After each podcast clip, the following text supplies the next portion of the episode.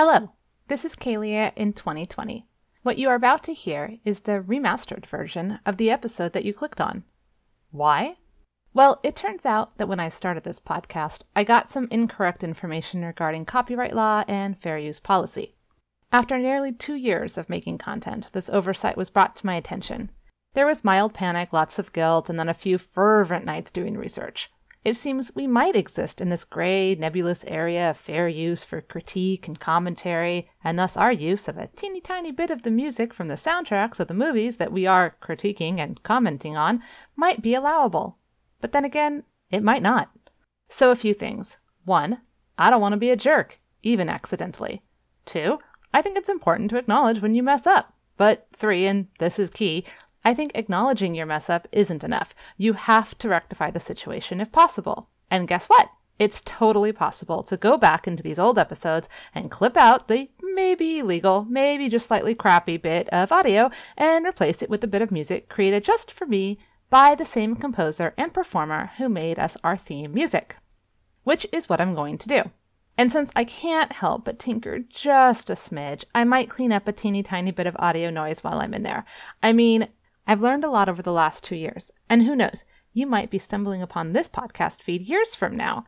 So why should your present day ears be punished because way back in time I hadn't yet found the noise reduction button?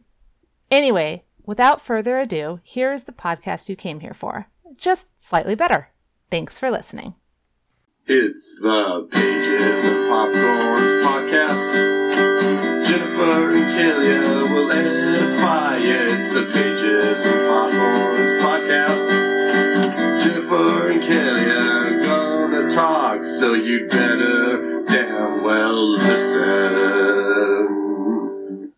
Hello and welcome to Pages and Popcorn Podcast, the podcast where we, Jennifer, and Kalia, discuss movies based on books, as well as the original source material. Today's episode is Wild, or rather, the 2012 memoir Wild from Lost to Found on the Pacific Crest Trail, along with the 2014 film with the thankfully shortened title of Wild, which was a movie that starred Reese Witherspoon. But first, a quick reminder. You can connect with us on Facebook by typing in Pages and Popcorn Podcast into your search bar. You can visit our website where we have show notes and a list of upcoming episodes. And you can email us directly at pagesofpopcornpodcast at gmail.com. If you want to help support us, first off, thanks. There are two great ways to show us some love. Firstly, by sharing our social media posts, telling your friends to listen to us, and rating and reviewing us on iTunes. But if you feel like you want to go above and beyond, you are welcome to support us with a dollar a month over at our Patreon page, which you can find at www.patreon.com slash pages and popcorn podcast. Now, on with the show.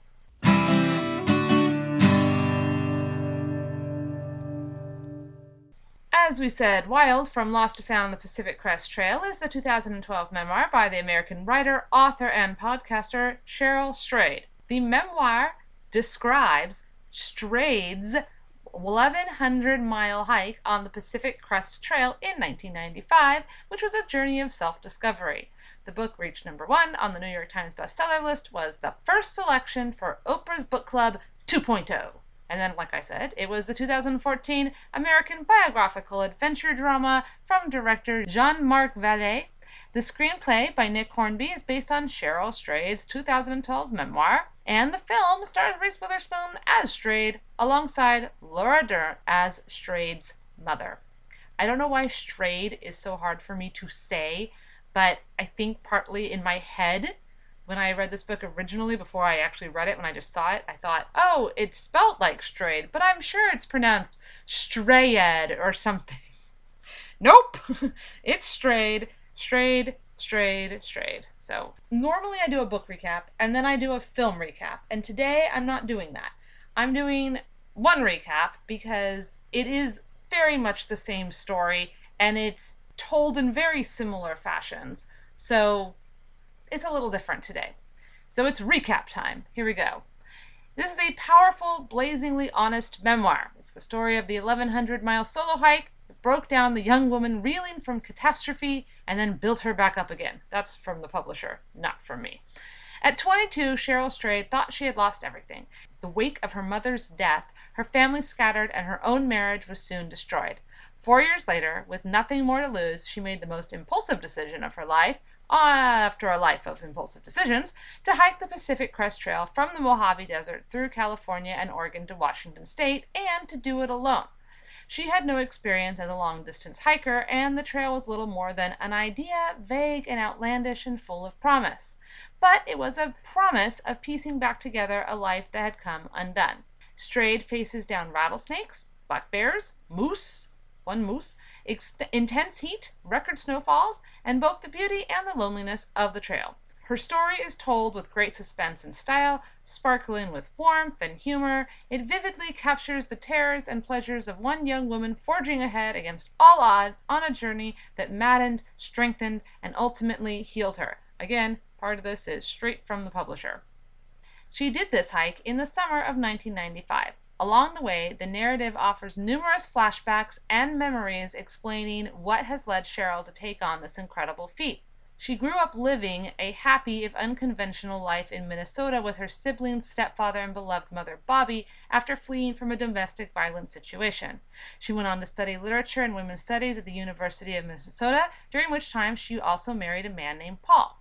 In the winter of 1991, as Cheryl is completing her senior year of college, her mother is diagnosed with lung cancer at the age of 45 and dies only three months later, sending Cheryl into a devastating spiral of grief. Over the next several years, Cheryl and Paul live a restless and unsettled life, often moving from place to place across the country.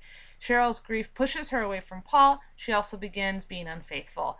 Early in 1994, Cheryl confesses her infidelity, and the two decide to separate. She spends a summer in Portland, Oregon, where she becomes involved in an unhealthy relationship with a man named Joe and also begins using heroin. Paul eventually persuades her to leave Portland and return to Minnesota, but the two of them decide to divorce. In December of 1994, Cheryl also realizes that she's pregnant. At about the same time, she learns about the existence of the Pacific Crest Trail and begins to be a little bit curious about hiking it. In the early months of 1994, Cheryl has an abortion and finalizes her divorce while preparing for her hike. She leaves Minnesota and travels to California in June of 1995, where she will begin her hike in the Mojave Desert. She plans to hike from there to Ashland, Oregon, where she thinks she might like to move. Cheryl is inexperienced but hopeful that the trip will transform her and help her heal. Cheryl's time on the trail is more difficult than she anticipated. She was not prepared at all. She struggles with an overloaded pack, painful boots, and of course, fear. She also has chosen a difficult year for her hike because the trail is experiencing heavy snow that makes it difficult to cross in sections, especially since Cheryl has not brought along the right equipment. However, Cheryl's height quickly teaches her the importance of resilience and courage and strength, inner fortitude, since she refuses to give in to her worries, doubts, and pain. Her interactions with other hikers and people she meets when she stops in various towns along the route are encouraging. Many people are impressed with her. Many men want to sleep with her. Everyone tells her how brave she is. Cheryl eventually finds a balance between being dedicated and being foolhardy as she decides to bypass the snowiest and most hazardous stretch of the trail. As a result, she has time to extend her route all the way through Oregon, and her new ending point will now be at the Bridge of the Gods and the border between Oregon and Washington. Cheryl encounters perils along the trail, including losing her boots, running out of water, living through high temperatures, and a threatening encounter with two men. She also has to contend with her own loneliness and her own personal ramifications on her own past. However, the hike also brings her a sense of optimism and healing. The experience of being alone in nature forces her to confront who she really is and what she really wants from her life, even as she will always be marked by the grief over the loss of her mother and her other traumatic childhood experiences. By the time Cheryl reaches the Bridge of the Gods, she feels transformed and strengthened. The narrative reveals that she will go on to meet a loving husband and have two children, including a daughter, whom she will name after her mother. Cheryl has reached true self acceptance through her hike, and the book ends with her acknowledging her inner wildness, as does the movie, honestly. So, wow. I mean, I could be way more detailed, but it's really long. Lots of stuff happens, and it's that's basically. I, I don't know. What did you think? Was that an okay recap? Because I feel like we're going to talk about specific things, but yeah, that's basically what happens. It's a woman on a trail because her mother died and she had heroin issues and impulse control issues, which seem to have never really gone away. Yeah. So. When you said that this was a, a dazzling and intensive memoir, is like, did, did, we read the same book? That's the publisher. okay. Yeah, I, so let's let's start then. I suppose. Where did you come to this book and or movie? I had no idea about the movie. I read the book a little bit earlier this year, and then uh, saw the movie for you know, this podcast. But yeah, I it was completely off my radar. Okay. I had read the book around I I feel like I had heard about the book before the movie came out and I'm pretty sure that we read it in book club before the movie came out. I could have to go back and look, but I know we read it in book club. And It was probably before I joined though. well, yeah, since you yeah, I mean, you read all the books in book club, so it was definitely before you joined. Um, but I remember we read it in book club, and I just don't remember when. And then the movie came out, and I, I think my problem was I didn't like the book overly much. I didn't. I don't know if I didn't get it, or I just didn't care, or I had unrealistic expectations. But in my brain, I very much connected it with Eat, Pray, Love you know, white woman goes on walkabout and solves her problems that were, I guess, problems. I don't know. You know, okay, fine. Okay, so I wasn't super interested in seeing the movie. I just, I didn't, it just wasn't something I wanted to spend the time and energy. I felt like I read the book. I kind of got it. I knew what it was. So why would I choose to go back and exist in that place again? But it, you know, it's on our list. So, and hiking, and this is the, the season of the hiking, especially of the Pacific Crest Trail. So we, we put it on the thing. I reread it. I think I got more out of it the second time, reading it this time. Uh, I think my quibbles are still there, but I don't, I didn't hate it as much as I disliked it the last time. In fact, I would say I don't actively dislike it, but but I'm still not quite completely sold on it. And then I watched the movie and I was like, again, I don't know if this was necessary. it's the same. uh okay, and I feel like I mean, we're going to get into it, but some of the real emotional moments of the book, the things that I I won't say I liked because they were sad or depressing or frustrating or whatever, but like the the emotional beats that really resonated me either were not in the movie or were in the movie but they were with everything else and the movie was very jumbled of flashbacks and but not in any kind of narrative. They weren't in chronological order the flashbacks. And so which i mean i guess is part of what a flashback is but normally like if you have two narrative stories going along you have like parallel structure right? And like this part of the story goes from 1970 to 1980 and this part of the story goes from present day to six months from now. And they both like truck along on their parallel tracks until you realize that the thing in 1980 that you had been building up to and that particular you know storyline um, is why we're having the story from now to, to from six months from now blah blah blah right? This did not have that in the movie or in the book really. In the book it was a little bit more like that a little bit more particular about how it came to be and, and her flashbacks made chronological sense at least she would put them in a chronological place when she would start the flashback. In the movie they were jumbled. It was like she's a child she's a teenager she's an adult she's a child she's a teen she's an adult now she's a teenager. Now this other thing happened and you don't really know where it goes in the chronology of her past which is fine if it's a diary entry but if we're all supposed to follow along and understand i don't think the movie quite did that as well as the book did. So you have any For me, uh, the flashbacks became distracting in the movie after a while. At first, you're you're going to points, and I didn't mind that you don't have a parallel structure or a parallel narrative.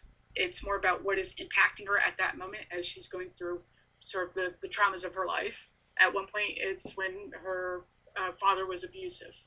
At another point, you know, it's uh, just kind of the, the song that triggers her memory about her mother. So that doesn't bother me as much, so much as that there's so many of them that you're jumbling up the plot too much. You're, you're making it muddy rather than clarifying what's going on with her emotionally. Right. And and unfortunately, I just did that whole recap and I feel like I recapped Cheryl's life and I didn't really talk about her hike.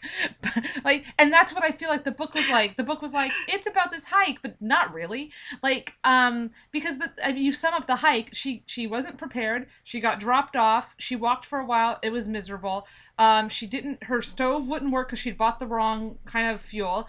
Then she went off of the of the trail and hitchhiked and got and met up with some people and and got help. Then she got back on the trail. Then she walked some more. She was miserable. Then she was hot. Then she met somebody. Then she stopped for a couple of days. Then she kept walking. Then she was hot or cold or whatever. And then she was miserable. And then eventually she uh, got lost her boots. But it was okay because the book starts off with her losing her boots, and you think, holy shit, right? But in reality, she had ordered new boots, and these awful boots that didn't fit were only supposed to get her through another couple days. And then, so when she lost them, yes, then she did have to like walk on little flippy flop sandals and duct tape for the rest of that day. But then she, you know, or maybe I don't even know if it was like a whole day and a half or something, but it wasn't very long. Then she was at the next place and she got her new boots, you know? Um, so it wasn't like she was just out there in the wilderness barefoot. Uh, and and then she hiked some more, and then she hike some more, and she got better at it. And um, somebody broke her water purifier, which, which sucked, but then it got fixed.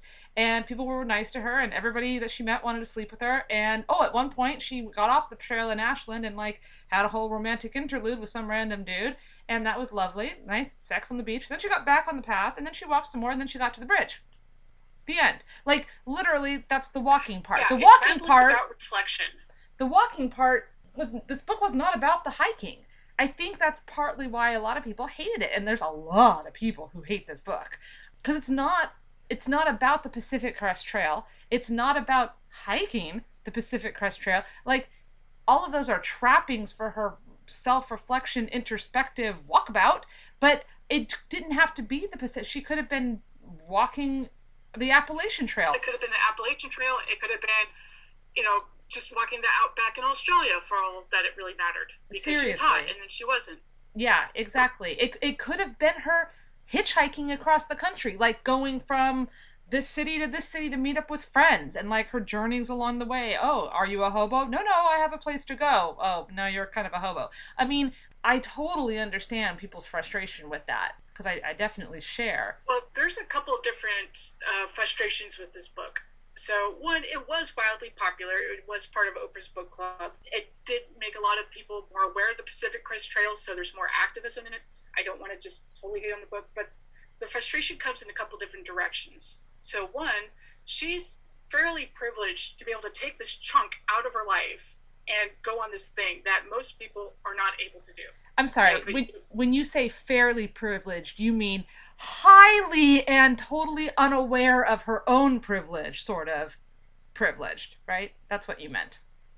Indeed, Kalia. That's exactly what I meant. That's what I thought. Okay, go ahead. Yes.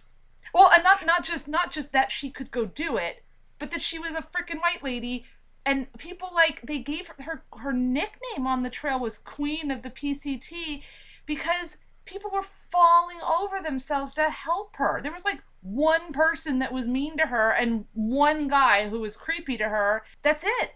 Everybody else was just like it's very much Mary Sue goes on a trail. So that's one frustration is the, the privilege that she lives under that she's able to do this. Um, another one, and I, I- I think a better author could handle this in a way that would be way more interesting. So she does have some trauma that she's dealing with. You know, losing your parent to cancer is fairly serious. I mean, people do have that that they have to deal with that kind of pain. They don't choose to to have her level of impulse control issues with heroin.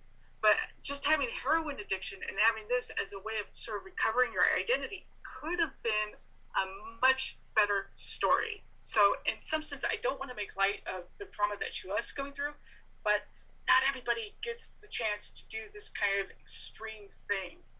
Right. So, that's a matter of frustration. She's so whingy about what she's going through. I think that, like you said, she goes through something that is bad, and then she makes bad choices and blah blah blah.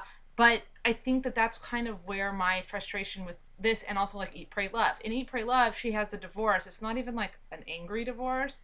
And then she has to go like on a journey of discovery and she travels the fucking world and like eats and prays and loves and romps and blah blah blah. And i was just like fuck you lady. A lot of people get divorced and like don't get to go on this thing. And i felt like the same kind of thing with cheryl. Like she had a shitty childhood. Okay raise your hand if you didn't have a shitty childhood. She uh, was addicted to heroin. Okay that is bad. Also, you know, and, and her, and her mom's death, really tragic, really tragic, especially so young. And I get, I mean, I can't get it completely. I didn't lose my mom at a young age, but I can sense like that sadness and like how she's angry at her mom and she misses her mom and like all of that is really there. But her particular coping is is great that she was able to do it, but it, it also seemed like, I mean, it, it could have been a different way or it didn't have to be this way. And I don't know, man. It just,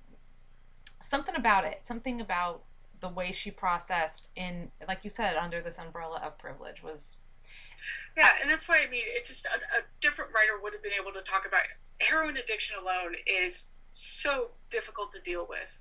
And having a story about that and going on the pacific crest trail to find yourself could be a really great story. It just wasn't here because she never really gets into the why of things. She doesn't reflect on what started this. She doesn't reflect on how this trip made her stronger, other than she just kept walking. Yeah, it you know, was walked. It, I walked. I walked. I walked. Okay. By by walking, it she's showing us that she's strong enough to keep walking, but she didn't. There wasn't. It was really weird because there's a lot of introspective aspects, but she wasn't super introspective, like all at the same time. Do you know what I mean? Like she, she wasn't telling it's rambling us. without reflection. It well, it was it was rumi- say rumi- rumification? Rum- rumination. Rumination without reflection. Because she's thinking a lot about the past and stuff but she's not really connecting it at least not in a way that the reader can tell to what's going on right now. Well in particular this is one of those eye-rolling moments for me when i was reading the book where she's walking along.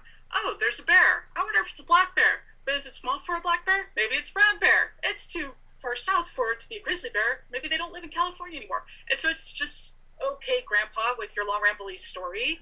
Where are you going with it? Whereas if you read something from uh, Annie Dillard, you're going to get really deep thoughts. You're going to get something about the nature of what it means to survive, you know, based on a small element that she sees that day.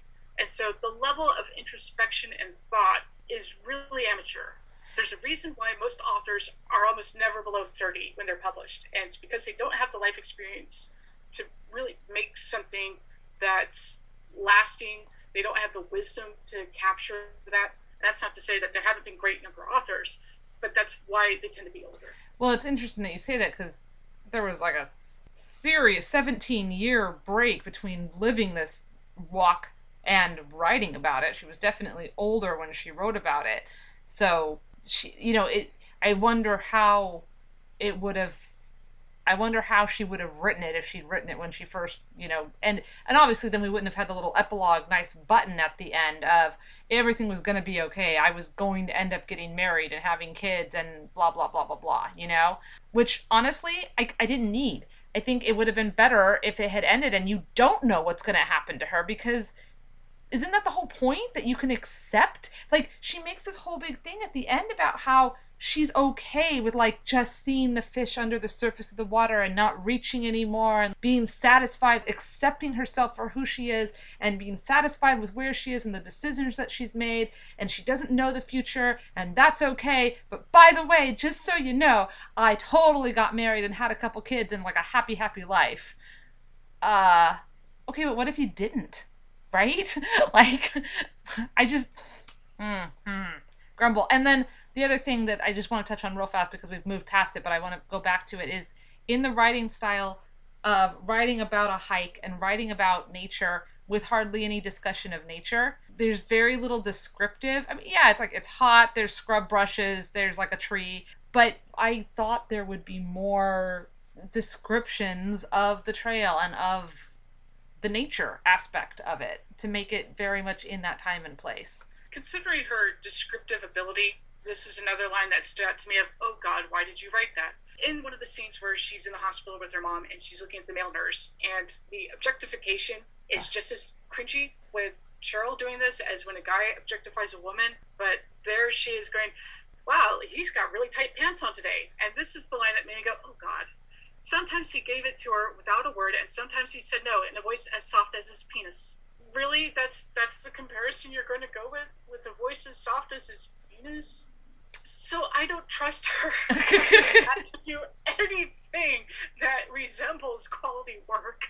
Right, and again, like in a different author's hands, I feel like the sexualizing of the male nurse as a way of like a defense mechanism and like okay my mom's dying. I have no control. But like here's this physical escape like this fantasy of like dragging him off into a into a cupboard somewhere a closet. Sorry i'm not british. And like going at it and like feeling something else and like doing something.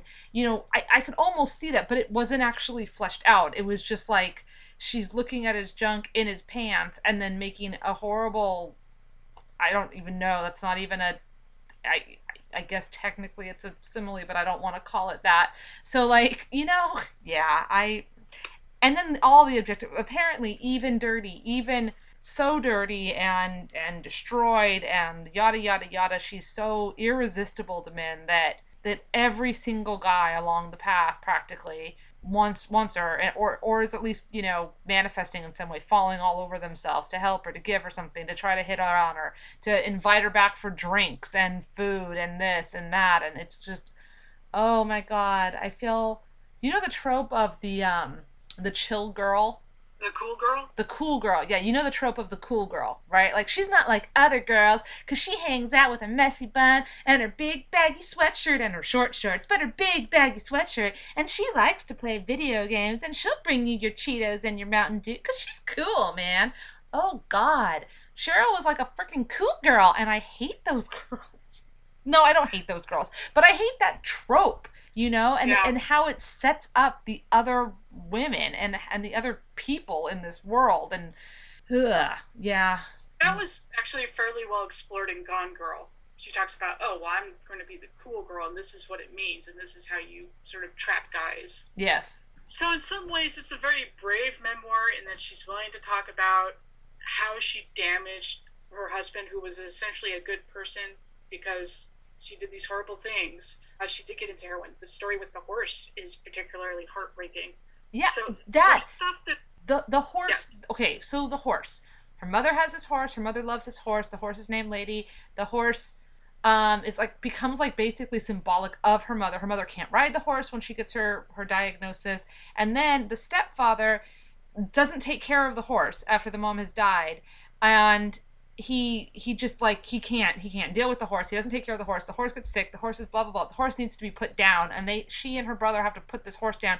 And it's really awful and the horse doesn't die and the horse is like looking at them all trusting and then, and then they have to kill they have to shoot it a bunch of times it's super traumatic in the movie that kind of still happens. Her mom loves a horse. There's a horse. The horse is great. Um, there's no stepfather at all in the movie, but fine. Um, the moms, you know, like do, do the kindest thing. They still have to kill the horse, but it doesn't have the emotional resonance, and it's it doesn't it doesn't have the symbolism of it being like her mom. It doesn't have the idea of people not being able to cope, and so now we have to do this horrible thing because somebody wouldn't do a basic thing, and and then just the, the, the sheer trauma of of killing it it happened very quick. And i mean obviously they can't kill a horse on scene on set right? But it did not have the same emotional resonance in the movie as it did in the book because it was just one of many many many many flashbacks of bad shit right it didn't have the weight Mhm. that's a little disappointing So that's from you know one aspect of frustration. She, she's privileged. She's not a particularly good writer. And then there's the reason backpackers hate her is that don't do this trail with zero experience. You don't take a backpack that's half your weight. This this is insanity. You know you didn't even go on day trips to prepare. You didn't do anything to prepare. but jennifer she lived in a place with not a lot You need of to lose yourself to fight the herself. No, no, no. But like, she lived in a place without running water, and like, she tromped around in the woods near her family's home as a kid, and like, she'd gone outside, so she was totally prepared. Oh, and, and she bought that book that was all like really gonna help her, and then she brought it on the plane, and then I guess she didn't read it on the plane, and then she was gonna read it in the hotel room, but then she didn't. But like, she bought it. Uh, yeah, exactly. So frustrating. Yeah. It's like when characters So- make stupid choices and you're just like, don't, that's dumb. Like, I can't, I can't. Why did you go into the basement? Right. Why are you splitting up? Maybe you deserve to be killed. No, Don't do the thing that gets everybody killed in every other movie. victim blaming. but it, yes. And then she was fine. Like, she endured, her toenails fell off, they grow back. Like, she was in pain, her, you know, but also, I don't know, it's not, I mean, it, I, I, I like justice. I like it when people get smacked for doing stupid things, and I didn't feel like she really, I mean, maybe she did. In the book, she definitely felt, the book, she suffered more in the book than in the movie. In the movie, they moved up her losing her boots and getting new boots. They moved up the the, the thing with the water filter. I mean, she didn't lose her water filter. Like a, bunch of stuff. Like the movie didn't. To me, it did not feel like she suffered as much in the movie as she did in the book because, and Reese Witherspoon didn't look all that different at the end of the movie than she did at the beginning. She looked a little dirtier. She had some scrapes on her face, but her hair didn't change at all. I'm sorry. Well, She was out yeah, there for three like, months. Shadows under her eyes. uh, whatever. She was out there for three months. Girl, it is quarantine. Do you know what my hair has done in three months? It has not stayed the same. I will tell you that. I'm washing it, but it is drastically longer, and my hair doesn't even grow fast. There was and and her body. She didn't like in the book. There was a couple times when she stopped and like looked at herself in the mirror, and she had like this, these disgusting. And like yes, she had some scabs in the movie, but it was not the same. that the trauma of her body in the book seemed a lot more. So there, that there's that. Yeah, but I can understand why backpackers didn't like this book. I have a friend who actually we have a mutual friend who w- was reading this book while her son was hiking the Pacific Crest Trail, and she was getting very very mad. At, at Cheryl for not preparing because she knew how much preparation her son had done. You know that like people take it Yeah. seriously. I feel like that anytime I see somebody, you know, if you've ever watched a show about somebody who has the specialized skill with a real life person who actually has that specialized skill and you hear them angrily rant about it, you know, that's not how that works. That machine doesn't actually exist. That's not how they do this, blah blah blah. Yeah, so I can I can totally see why backpackers and hikers and you know, people with two brain cells no sorry, that's cruel. Like people would just not would not be a fan of this. So, looking at this, uh, I could not stop thinking about one, all the people who are inspired by this book because it does make you want to go out and do these kind of hiking trails, and how many people die? How many people get massively injured? Yeah, I was gonna say certainly did not make me want to go out and hike.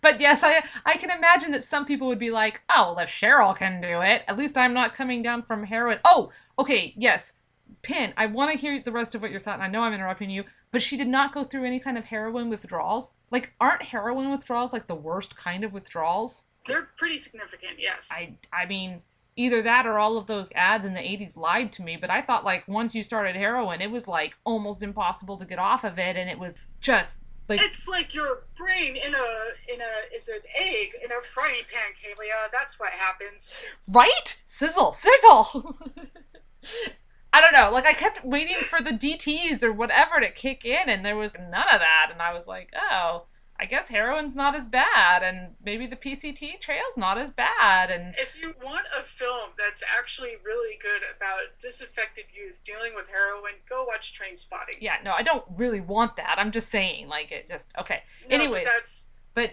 actually dealing with the problem.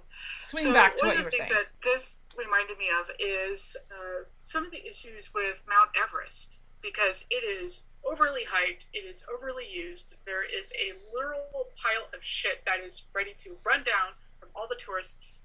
They have no idea what mountaineering is. They're entirely dependent on Sherpas, so it, to me it is very much a rich person's thing. Oh, I did this thing, but you didn't really earn it. And it's incredibly damaging to the mountain. And then you have issues that people are not fit enough, and so they're endangering other people on the trail. Yep.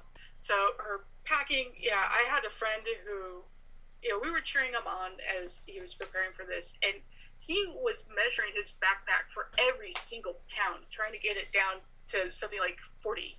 And so the care that he took was, you know, as much part of the trip, and it, it, it's something that you have to do when you don't show that, when you say, "Oh yeah, traveling's great, you should do this thing," you are endangering people, and that is irresponsible. Yep, I would agree. Okay, so there was an interview with Cheryl, and the interviewer, this I believe is Mother Jones magazine. So you'll be cool of it when your kids announce their plans to hack the Appalachian Trail alone. From Cheryl, that would make me so happy. I would feel like I had parented them well. I would take full credit. Ha ha ha ha. Wow. Because she laughs wow, you learned nothing. You learned nothing about this. You would endanger your children and think that's a great thing to do. And that's what really bothers me. She had impulse control issues going in. Did that change? No. She almost died numerous times from dehydration or getting lost or doing something stupid. Did that change her perception on how to be prepared for life? That is an important thing responsible adults learn. Did she learn that? No. I okay. I think I think she tried to learn and again like if this was a novel and not a memoir, maybe it would be cleaner and, and more put together. But I do feel like she started being able to get help from people and to learn a little bit of how to survive and how to work and how to, you know, and and part of that is is maybe I'm reading too much into it, but the first half, two thirds, it's it's like this constant struggle of putting up the tent and doing this and blah blah blah. And then by the like the last chunk of it, it was like almost on like not say easy mode, like it was still long and she was still walking a lot, but we didn't get the struggle. And I, I couldn't quite tell if that was because it was now easier for her because she had learned how to do some stuff, or if it was just the, the book just needed to get to like the important parts. But I do feel like once you've done something for months and months, you would kind of start to figure out the best way to do it. And I, I mean, not again, it's not a novel. So, like, these things actually happen to her. So, we have to be careful when we ascribe symbolism and metaphor to them. But the fact that her, her boots are the wrong size, and people tell her, multiple people tell her, your boots are too small. And she's like, la la la la, your boots are too small la la la. Finally, after like this major descent and she's lost all these toenails and whatever, someone's like, Your boots are too small. And she's like, Well, what am I supposed to do about it? And like, I don't know, buy new boots. No. Or quit. Or I don't know, trade or something. Or ask, you know? And he's like, You got them at REI. You can get a new pair. And it was like, Oh my God, can I? Wow. And then she orders a new pair. She gets frustrated because they don't just magically appear super fast. But then even then, they still hurt okay, they're probably the right size now, but they still they give her pain. But that seemed like a learning thing. Like, hey, you don't have all the answers, and I don't know how you didn't get that you don't have all the answers the second you tried to pick up that backpack in your hotel room. But here we are, 38 days later, and you still don't have all the answers, and it's okay to not have all the answers, but you need to ask for help and not just but then at the same time, the universe just kept providing shit for her. Like that ski pole that she just found that was like the mm-hmm. perfect thing that she needed, that she didn't even know that she needed, you know? And the water tank was empty, but then, oh, there's a puddle over here. You know what I mean? Like all these, the universe just kind of kept rewarding her bad impulse. So, like, I did feel like she was learning and like becoming more resilient at the same time. I don't know if she really was or if she just was not telling us as much about the. Str- I don't know. I was very confused. I don't know. Well, that's why that that quote from Cheryl really struck me is that there was no learning. So if you do something 90 times, you're going to get better at it. You know, she put up her tent 90 times. It'll be easier as you go along. But like you said, how many people told her your shoes are too small, and she kept ignoring it and ignoring it until it became a crisis, much like the horse, much like so many other things that were going on in her life. You keep ignoring a problem until you reach rock bottom, and that's the only time she was able to redirect her course. Mm-hmm. So when you talk about symbolism, uh, one of the discussion points around this novel is how symbolic it is for her pack to lighten up as she's able to, you know, take out her emotional baggage and those are the kind of symbols I want to be careful with because okay, she learned a little bit about this, but that doesn't necessarily reflect on the other. It would in a novel. It doesn't always match up in a memoir. Mm-hmm. Right. Well, and obviously, like too, her backpack got less, you know, heavy when somebody basically made her unpack it and like repack it all and was like, you don't need this camera. You don't need this thing. You don't need this entire roll of condoms for reals. You know, and like, but that was that was this male authority figure coming in and being like, nope, nope, nope, I will fix this for you, you know. And she just sat there and then was so grateful that somebody had come along and helped her out again. Okay, so on the trail, there are what are called trail angels, and there are people who are along the trail who just help you out. They'll give you food, they'll provide a shower, uh, and it's all purely love for the trail, for nature, for this whole this whole experience. Unfortunately, they are dying out. A lot of them have been doing this for 25, 30 years, and the trail is completely changing. And then with COVID, it is completely different. You're not supposed to do the long trail anymore, just day trips. But the idea that people can be good, that people can be giving of you know of themselves with no expectation is one of those things that can be uh, cathartic. And I think that the book did a really good job of showing us the trail angels and the sense of community of the other hikers. They were keeping tabs on one another. You know, oh, did you hear what happened to so and so? These guys had to do this. This people are over here. They knew each other's names. They there was like this instant camaraderie. Obviously, they have to cut things out for the movie, and what they did was they cut out community, and there was a couple of characters along the trail that she encountered. There was like three people that she talked to.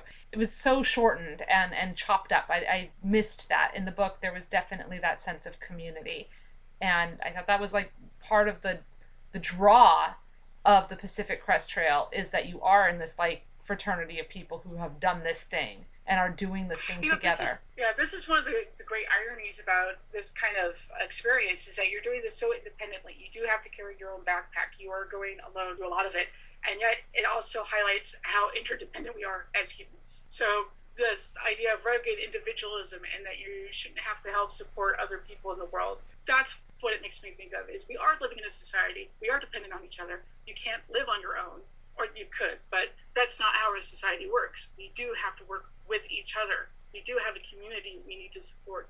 So that's one of those ironies about this that I thought was really interesting is this push pull of individualism, but how that also highlights the need for interconnectivity. Yes, definitely. So some major differences. I said that talked about the hikers. Um, her sister and her stepfather completely left out of the film. Less is made of the few instances of people being unkind She to her. apparently also has a half sister. oh, Yeah, she found out that after having done this book, uh, there was a woman who emailed her and said, "I think we share a father." Okay. Uh, less was made of the of the unkind people. There was like you know there was just the one creepy guy in the movie. In the book, there was creepy guy and the people who wanted to charge her for camping that one time. Less was made of the bypassing. I felt like that was a much bigger deal in the book. Um, less was made. There was no rainbow festival. Uh, and her brief vacation in the you know in Ashland was was was shorter in the film, which made sense. Again, they got to cut stuff, but there's a reason why a lot of people like scoff at this and they're like, she didn't really hike it. And here's the thing, okay, the Pacific Crest Trail goes from Mexico to Canada. She was never gonna hike the whole thing. That was never her plan. She was gonna go from the Mojave to Ashland. Like that's what she was gonna do. To, to Calvert, yeah. And then she couldn't do all of that because of snow, which is Legitimate. and also um she wasn't the only person who bypassed. Like everybody was bypassing or quitting. She didn't quit, she bypassed. Okay, fine. So she bypassed that and then instead of stopping in Ashland, she continued on to all the way up to Washington. So she went from the Mojave to Washington. So it's not like she did none of it. And yes, she took some bypass. She went off and came back and went off and came back a couple times, and there was that bypass. But I mean, I'm gonna. Obviously, I have my issues with this That book. is an unfair criticism. It is. It's an unfair criticism for people to say, well, she didn't really do it. Except, except that the cover of the book is just from lost to found on the Pacific Crest Trail, and you turn it over. If you don't know that she's only attempting this portion of the Pacific Crest, if you you know what I mean, it almost makes it sound like she was gonna do the whole thing and then she did. So, whatever, people. It is kind of an unfair criticism that she didn't do as much as other people because she did way more than I would ever ever do.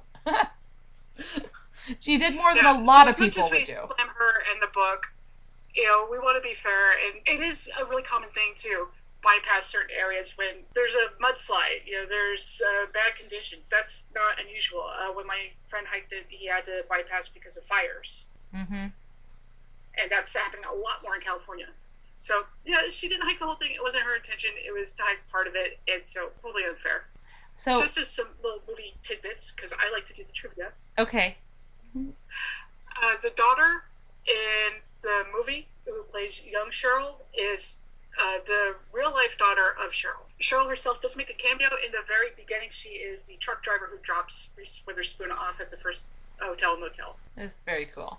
Um, what did you think of Laura Dern as her mom? It's kind of fascinating if you look at the pictures of the actual people with the ones that they chose to, to portray them. Uh, Laura Dern does have that free spirited sort of hippiness that was really sweet, but you could also see the problems. I thought it was really brave of Cheryl to write about those dreams when she's killing her mother, because her mother does come off as very sweet, but there's a little bit of disconnect there.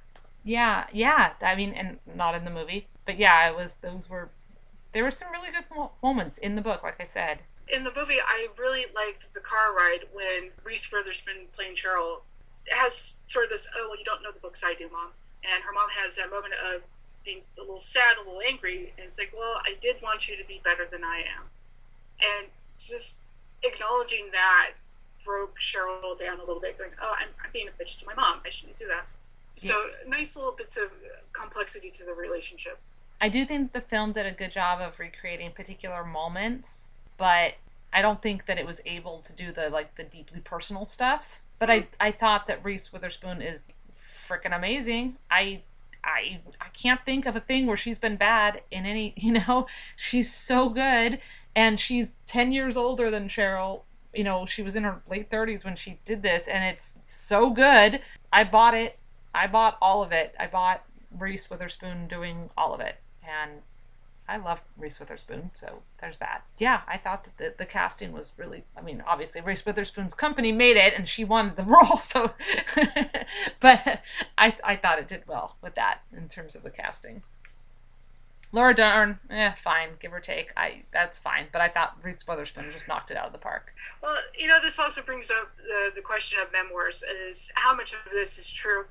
It could be entirely true to the author's memory, but memory itself is rather faulty. So we've been kind of going, oh my god, every guy's in love with her. How much of that is true? Hard to say. Uh, because she is quite hard on herself in a number of points in the book, but at the same time, it's like, okay, girl, chill with that. Maybe you do need that whole roll of condoms. Maybe the, just the one to get you through. So you're holding on to that one condom that becomes a symbol of symbol. so we talked uh, the, the theme of grief is obviously runs through it and everybody processes grief different ways we, we talked about her trauma. There's definitely an element of forgiveness. She has to forgive her mom for dying. Um, she has to forgive herself for doing all the things that she did. Her husband forgives her because he's a saint. And the the trail is unforgiving. Freaking is. Yes, he is.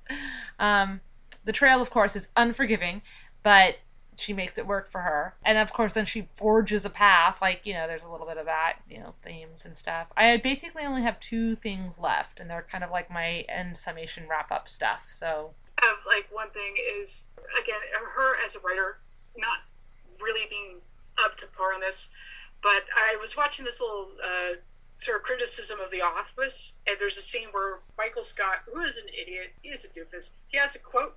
He notes the guy who quoted it, and then he's quoted by Michael Scott, and that just made me think of Cheryl so much. Okay, you're quoting, you know, people who have vastly better intellects than you, are more insightful about the world, and then putting yourself in the quote as if it's amazing that you know about the quote.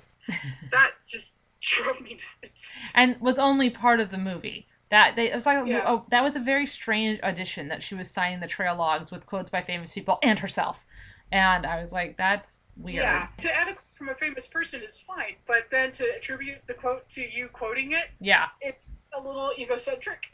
Just a I didn't mind that they had her in it with the journal in the movie because it made sense and she could like write and we got more in her brain, which was fine. But yeah, the, hmm. the part the that part was not great, the the quotes. Um, okay, so I have a note about bypassing, which again was made more of a deal in the in the book. I felt like than the movie, but I found this and I'll link it in our show notes. Um, but bypassing teaches Cheryl one of her most powerful lessons of the trail. Achieving a goal can mean changing strategies, and things will seldom unfold exactly as predicted. So much of Cheryl's anger and grief is rooted around her inability to accept that even though it was tragic and unfair, her mother did in fact get sick and die. Acceptance is part of what will set her free. And I thought, yeah, that's exactly right. Like, it's not exactly how you think it's going to be if you've thought about it at all. And you have to accept that things, you have to just accept things sometimes, you know? And you can be sad about them, but you still need to accept them. And I think that she did get there eventually. And I like that she added on to her path. Like, she lengthened her trip when, when she was like, oh, I can't do this part of it I'll do more at the end because what's important is that I walk until I've gotten to this thing and I think I won't have gotten to this internal thing until late. You know what I mean? Like I, I need that time. Uh, it was more about the time of walking for her, which again is why I think that she could have been hitchhiking across the country. It didn't really need to be on the Pacific Crest Trail. So that is a great lesson of just learning to let go of this rigid set of plans and be open to the changes of the world as they come. Yes, but also make a plan, man.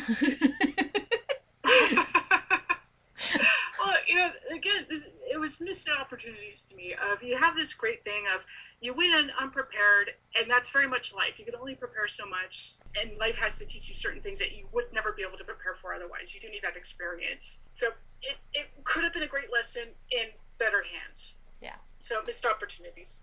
Which I think that it's hard when people write their own stories. I am very critical of memoirs, as you may or may not know, have picked up on.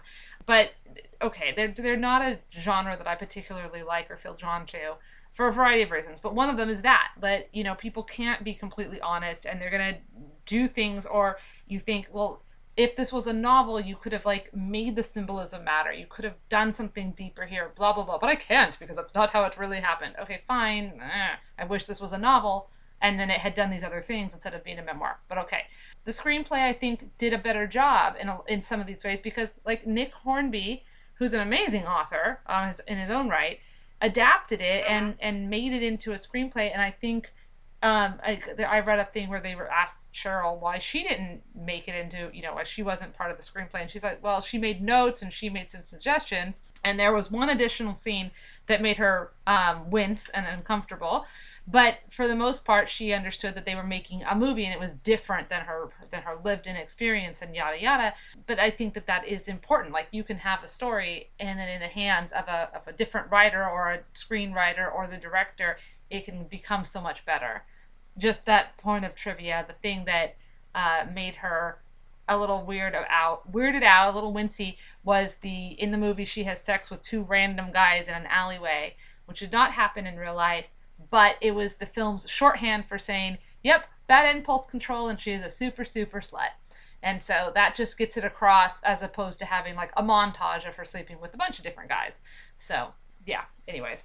Number of uh, fictive elements like she walked out of her therapy session that didn't actually happen uh, the pregnancy was a little bit more complex in real life. So that, you know that just goes to trying to tell a story as well. Oh, and, okay. So going back a little bit, uh, there's the whole hobo time thing, and he gave her a beer to a hobo. Hey, you're the first lady hobo I've seen. Here's some junk food and a beer.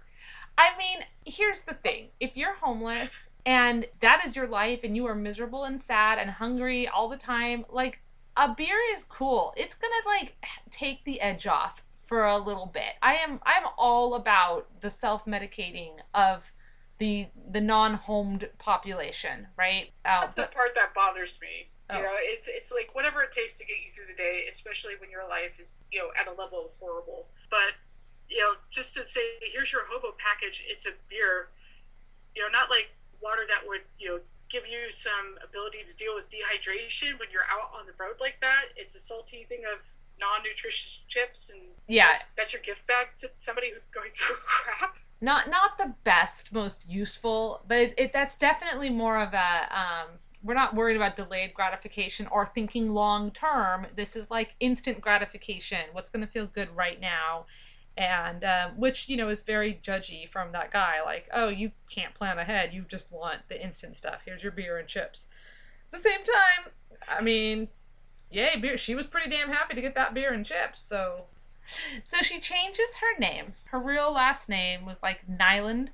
And when she got divorced she could pick a new last name which is a thing that you get to do uh, which is very nice for some of us who are like, hey, I don't want to go back to my maiden name because I didn't really feel like I connected with that name, but I certainly don't want to just hang on to my ex husband's last name because the patriarchy sucks. And why do I even need to have a name that's associated with my father or my husband? Maybe I want my own last name. And so then you, you know, pick a name. And maybe it's a, a name from your matrilineal side of your family. Cough, cough, if you're awesome. Or maybe you come up with a brand new last name, which is also rather cool and empowering. I like the idea of it. I love the idea of it. I freaking did it, right? Okay.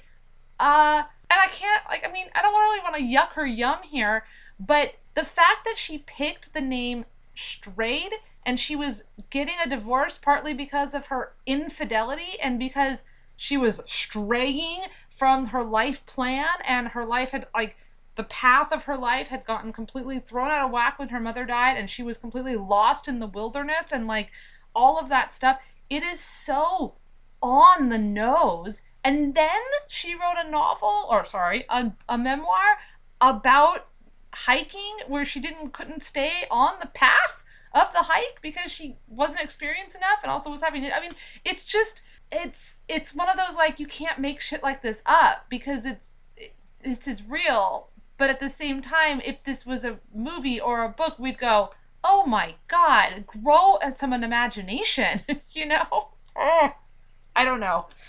Yeah, that's kind of the issue with naming conventions. Like you name a, a character Charity, and you're either doing it ironically or not, but that's one of those names that, oh, you're doing a convention for a thing. Like if you ever see a character named Shepherd, they're usually the devil because it's making fun of Jesus in some way. Or the Shepherd book from Firefly. Yeah. So shepherds are, are tied into Jesus. Yes.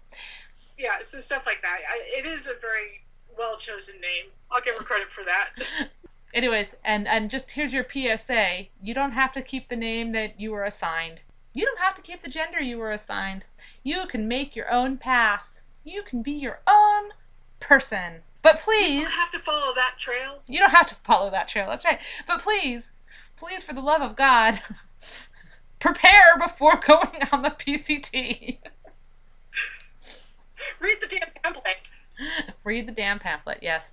Okay, so we are going to have a really fun supplemental episode where we're going to talk more about the PCT itself and have some interviews with some people who have actually hiked the PCT uh, with being prepared and uh, and have hiked the whole thing from Mexico to Canada. So that's going to be really fun. If you are one of our patrons, then you will get that in your feed in the next week or so. Uh, and if you are not one of our patrons, well, it's a dollar, man. Come and be in the patron club and spend that dollar a month and get um, high, high quality content like us talking about the PCT. Also, an upcoming uh, supplemental episode will be me and the seven year old talking about the. the the amazing movie that was not based on a book, but um, there's a reason why it got picked. Uh, Beverly Hills Chihuahua. So I'm just going to plug that right here. That's coming. That is the high quality content I know our patrons love. Yes. And now to sum up, Jennifer, was this book worth your time? Was this movie worth your time? Was this podcast worth your time? The podcast, yes. The podcast is absolutely worth your time. And you should totally listen to the podcast because it's awesome. So the book, eh, it's okay. The movie's worth your time because the movie's only two hours. Yeah.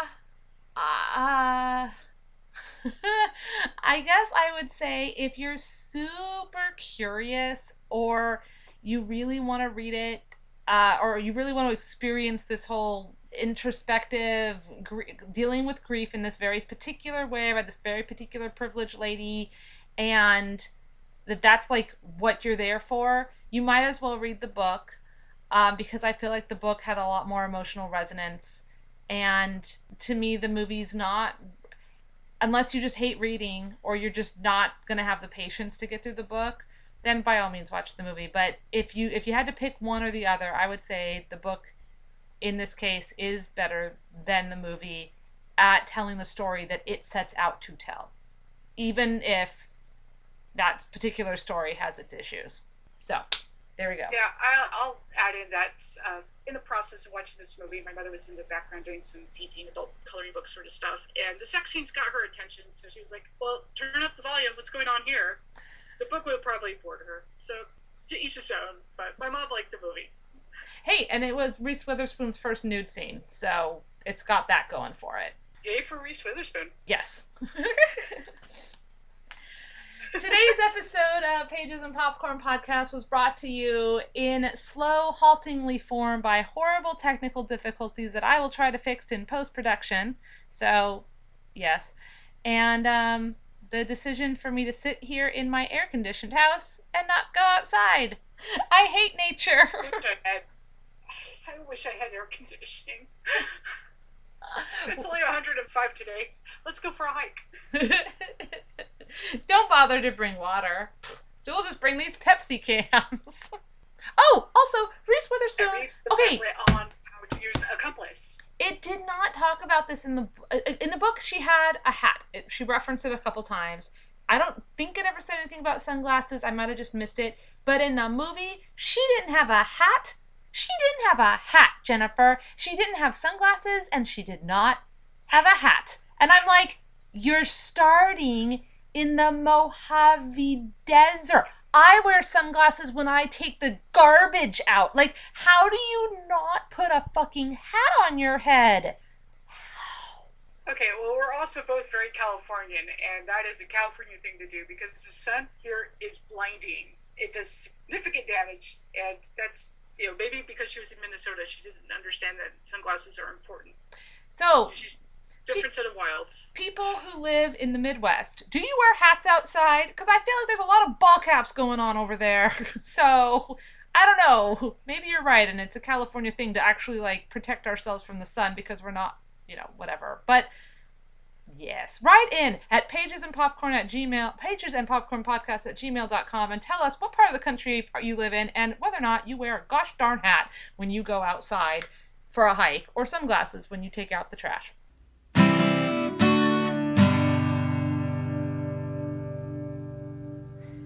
Thank you so much for listening. Okay, well, we're done and we're done. So we're stopped. We're done. Goodbye. Okay.